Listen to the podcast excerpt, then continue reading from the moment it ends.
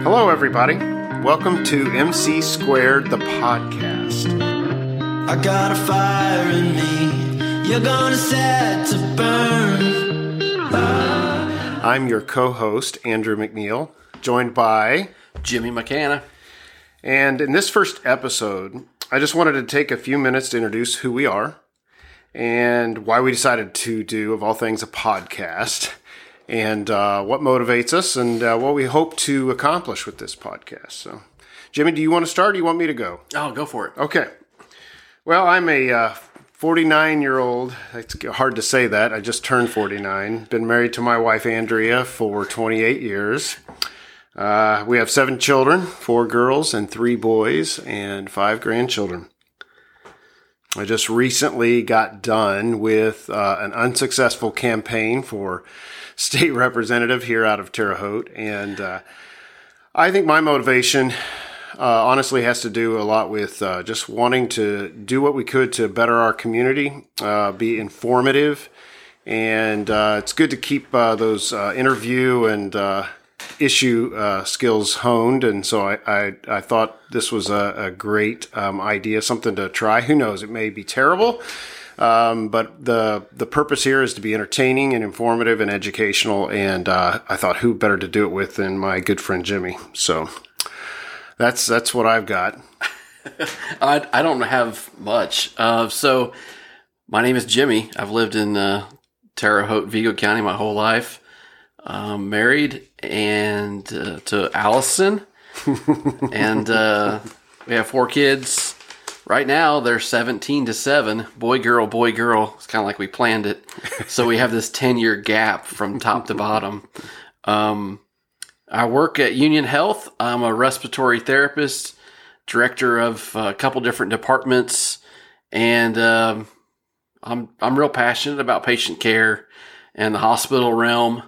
And um, but I've I started doing this because Andrew asked, "Hey, what you want to try to do a podcast?" And I'm kind of into this stuff. I do have a YouTube um, channel that's been successful over the years uh, with b- doing education for respiratory therapy things, and we'll link that. And um, yeah, but I don't know how much we're going to talk about that on this, but that's what kind of drives me a lot. I like the tech stuff. So, and then I don't mind talking too. So that that's works. why I'm here. Yeah, that works. Well, I'm hoping that um, whatever we're passionate about kind of comes out in in these episodes, and uh, we want to have uh, guests on for sure. I'm I'm hoping to have um, elected, elected officials. I'm hoping to have elected officials on. We can ask them uh, about their jobs, what's uh, concerning yeah. to them, and uh, the issues of the day. And uh, don't really want to shy away from controversy at all, but um, also not trying to poke people in the eyes. So I know a lot of folks are out there trying to do their their best. So, although you know, controversy is kind of why people I tune mean, in. So. And some people really stick their eye right in front of you. I mean, it's like they pretty much grab your finger too and shove it in. Absolutely. So you don't have to do a whole lot of work on your side. So. Uh, speaking of which, did you want to get into that email or? Uh... oh, oh, I think that's kind of interesting. Yeah. Is there anything else you want to talk about? First? Well, yeah, there's some I'll add later. It's not a big deal. But oh, uh, you know. so hot off the presses today, um, in Terre Haute news, we saw that Pat Goodwin's running for mayor again. Now, isn't this the guy who ran the first time as an independent? I think he is, but I'm not sure. What's he running as this time? Uh, Democrat. Okay. Yes. Okay. I think it's his second time as a Democrat, if I'm not okay mistaken. All right. Well, it was real interesting because I found an email that was circulating around um, the internet back in November of 2019. It may have actually been the day after the election in 2019 uh, for the last mayorship. Do you want to read the email? Andrew? Well, I think I've seen this. Let me oh, let me take a look at it here. I, I feel like I've read this. Uh, I want to tell you how much meant for your support. So this is a uh, an email uh, that he sent to his supporters after after he lost election. Yeah, so it's Wednesday, November 6th, so it's the day after the election. So you already said you're not poking anybody in the eye, and this is the first thing that we do? Absolutely. I mean, seriously. You well, already you, went against the first thing that you said that we were right, going to exactly. do. Exactly. Okay. Well, this is informative. So, Oh. uh, but I, I'm gonna I'm gonna be uh, I'm gonna play devil's advocate on this a little bit. Okay. Okay. It, yeah. because I have unfortunately, and I uh, been on the uh, uh, losing end of a couple of elections. Oh, So here's what my advice would be to any candidate who loses. Uh, say nothing for a week. Thank your your supporters. Sure, just keep your mouth shut. Y- you are going to end up regretting what you say if you don't have a great deal of self control. And that email reads to me like someone who was bitter and angry and threw a lot of people under the bus. And my guess is a month later, he probably didn't feel that strongly about all the things he said. But there we go. We have it in in writing, and uh, it will be interesting. It will be brought up during the campaign, I'm sure. sure, yeah. Uh, do you? It'd be interesting to hear if there's any other uh, prospective candidates in the Democrat side. Um, and of course, we have Mayor uh, Duke Bennett announced a week ago, maybe two weeks ago, that he was going to be running for reelection. So I would love to have him on and just ask him. Um, I think a lot of people want to know, okay, exactly what is the role of a mayor? What do you do uh, specifically? And, um, you know, just what you see for the future. So that's, I'm looking forward to that. Yeah, I know. I I totally agree. I think that, and you you know this. I mean, I ran a small campaign in 2018, but how much energy is expended, how much time, how much mind time that you spend Yeah. during an election, and to have everything change within a couple hours. Um, it's got to send you spinning a little bit. Yeah, in it's the pretty head, abrupt. in the head for a while. uh, not probably not a lot of good thoughts, so not a great time to uh, open up to the public about your feelings and your future plans Yes. because they obviously change. Yes. Uh, yeah. I believe he, I believe he mentioned that he was never going to run for office again. Yes, yes, and there may have been something in there, maybe one other thing in there that said, um, in the end, I don't believe that a true majority of people will make a sound decision about who should be elected. Yeah. That's out of hurt. Yeah. So I mean, not a good time to write. never good to never good to slam the public if you're looking for a public office. But it could have happened to all of us. Sure. Yeah, Yep. absolutely. Yep. So I, I've seen that. I've seen that trap before. You you feel a lot of emotions. You go through a, a lot of uh, change because it is abrupt. You're you're expecting to win, and um, and it's it's abrupt. It's it's uh, a big change and a and a letdown for sure. Um, and then you start replaying why you lost and what you could have done differently. And there's a lot of process that you go through. But my, my recommendation again would just be to keep that to yourself for a, a period of time till your emotions can cool down a little bit. So, and I just don't think it did. He just Yeah. fired off an email. So, well, um, Jimmy, one of the things that I uh, am passionate about is, and I, I this this is going to come out in, in these podcasts from time to time, not all the time, but in, from time to time. Is is I'm a, I'm a love a lover of history, and I love to look back at the lessons of history and try to apply them to the issues that we have today.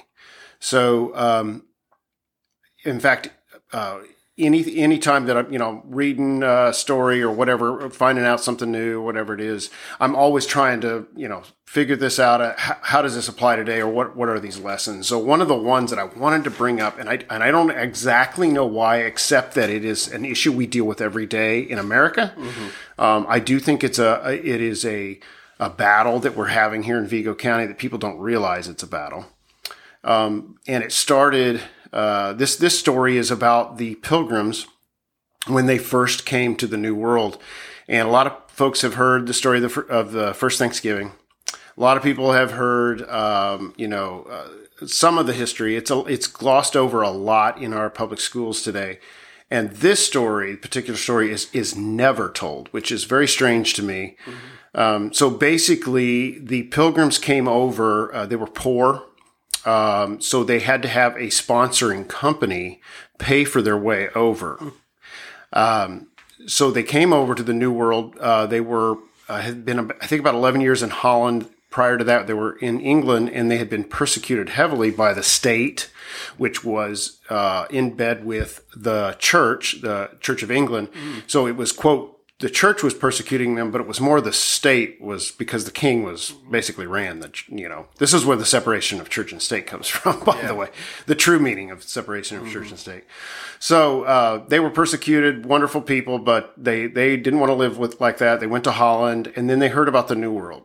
and there was uh, a possibility of opportunity there and uh, and freedom and the ability to worship God the way that they wanted to. So, but they couldn't do it on their own, so they got a sponsoring company. And a part of the g- agreement uh, was that they would all uh, get one share in this company, one share of the profits. Every every family was given one share, um, and so there was a common bank they were not allowed to own any of the homes when they went there. Any of the land that they cleared was not their own. Uh, all of their crops was went into a, a community garden, basically a community bank, and everyone, you know, to him who, who has was you know from from him who has to him who does not have or whatever you know the, the communist man, manifesto long before Karl Marx. So uh, they go there. The first winter, uh, tons of uh, they, they showed up in November, so it was it was already getting in New England. So they were already going to be having a hard winter. So a lot of them died, diseases, sickness, whatever. The Indians, which were instrumental in uh, teaching them how to fish and and giving them some of their their um, uh, expertise or know-how that they didn't know about how to plant crops and you know all this kind of stuff uh, were essential to keeping them alive through the winter. But they so they took that newfound knowledge and they they're planting and all this this sort of stuff, and there still was no prosperity. Now William Bradford was their he wasn't their governor, but he was their leader. He was their pastor, their clergy, and he was at this point uh, stepped up to be a true leader. And he noticed that uh, able-bodied men weren't weren't doing anything, and they said, "Why would we work hard for families? Why would we work hard for somebody else's kids and somebody else's wife?" Mm. So he did a radical, radical thing, and he scrapped the agreement. Now he couldn't; he didn't have the authority to like get rid of their debt. They owed a lot of money for getting over there. But he he allowed each family to have a, a plot of land of their own, and they could do whatever they wanted with it. They could clear it. They could let it sit. They could build houses on it. They could plant as much as they wanted to. They'd do whatever they wanted with it. Didn't matter. Everybody got personal property and ownership and they had uh, he said that they planted a lot more corn than normally would have been planted these these folks went to town because of free capitalism free enterprise and they had an incredibly abundant harvest they had so much produce and so much harvest that they were able to sell the excess, trade the excess back to the Indians, pay off their debt in record time, and the the economy prospered. And what's crazy is what I did, didn't realize this. The word of this got out to all of Europe. And the word that you had riches or wealth in the New World caused the great Puritan migration that began after that because there was the opportunity for wealth which is free enterprise. So today, what we see is this is a perfect microcosm of socialism versus free free market or capitalism. And what's kind of neat is that that is the very foundation of this country. Long before we were, I mean, this is 1620. This is long before we were a nation. Long before we had uh, Karl Marx arguing against the, you know, for the working class and against the uh, the the rich and the wealthy and all that sort of stuff. Long before that battle, this was an actual experiment in real life, and we see the success. So we've got this going on now. We have folks that have not learned the lesson from history, and they end up trying to repeat the same thing. They try to take away incentive. Um, we we have right now a, a pretty much a, a devastating um, deficit in the workforce of people that are not willing to work. So I, I think that um, they there's a saying that's that those who do not learn from history are doomed to repeat it. And unfortunately, we say that saying, but we don't mean it because we don't learn from history. To um, to be fair, multiple generations probably have never even heard that side of the story, and that's that's unfortunate. So free enterprise, personal property, personal incentive, and these are good people. I mean, lest you say those young men were, you know, no good, whatever, sitting on. You know, these were good people. These were people who risked life and limb to come here. And they were they were Christians. They they were moral. They were hardworking people, and still the basic uh, truth of human nature came through the way we're put together. So. Um, I think that's that's the battle that we still have today is between socialism, a commune, clearly communism, and uh, and free market enterprise. So So he came over on the Mayflower. yes, Wow. William Bradford. yeah. Yeah.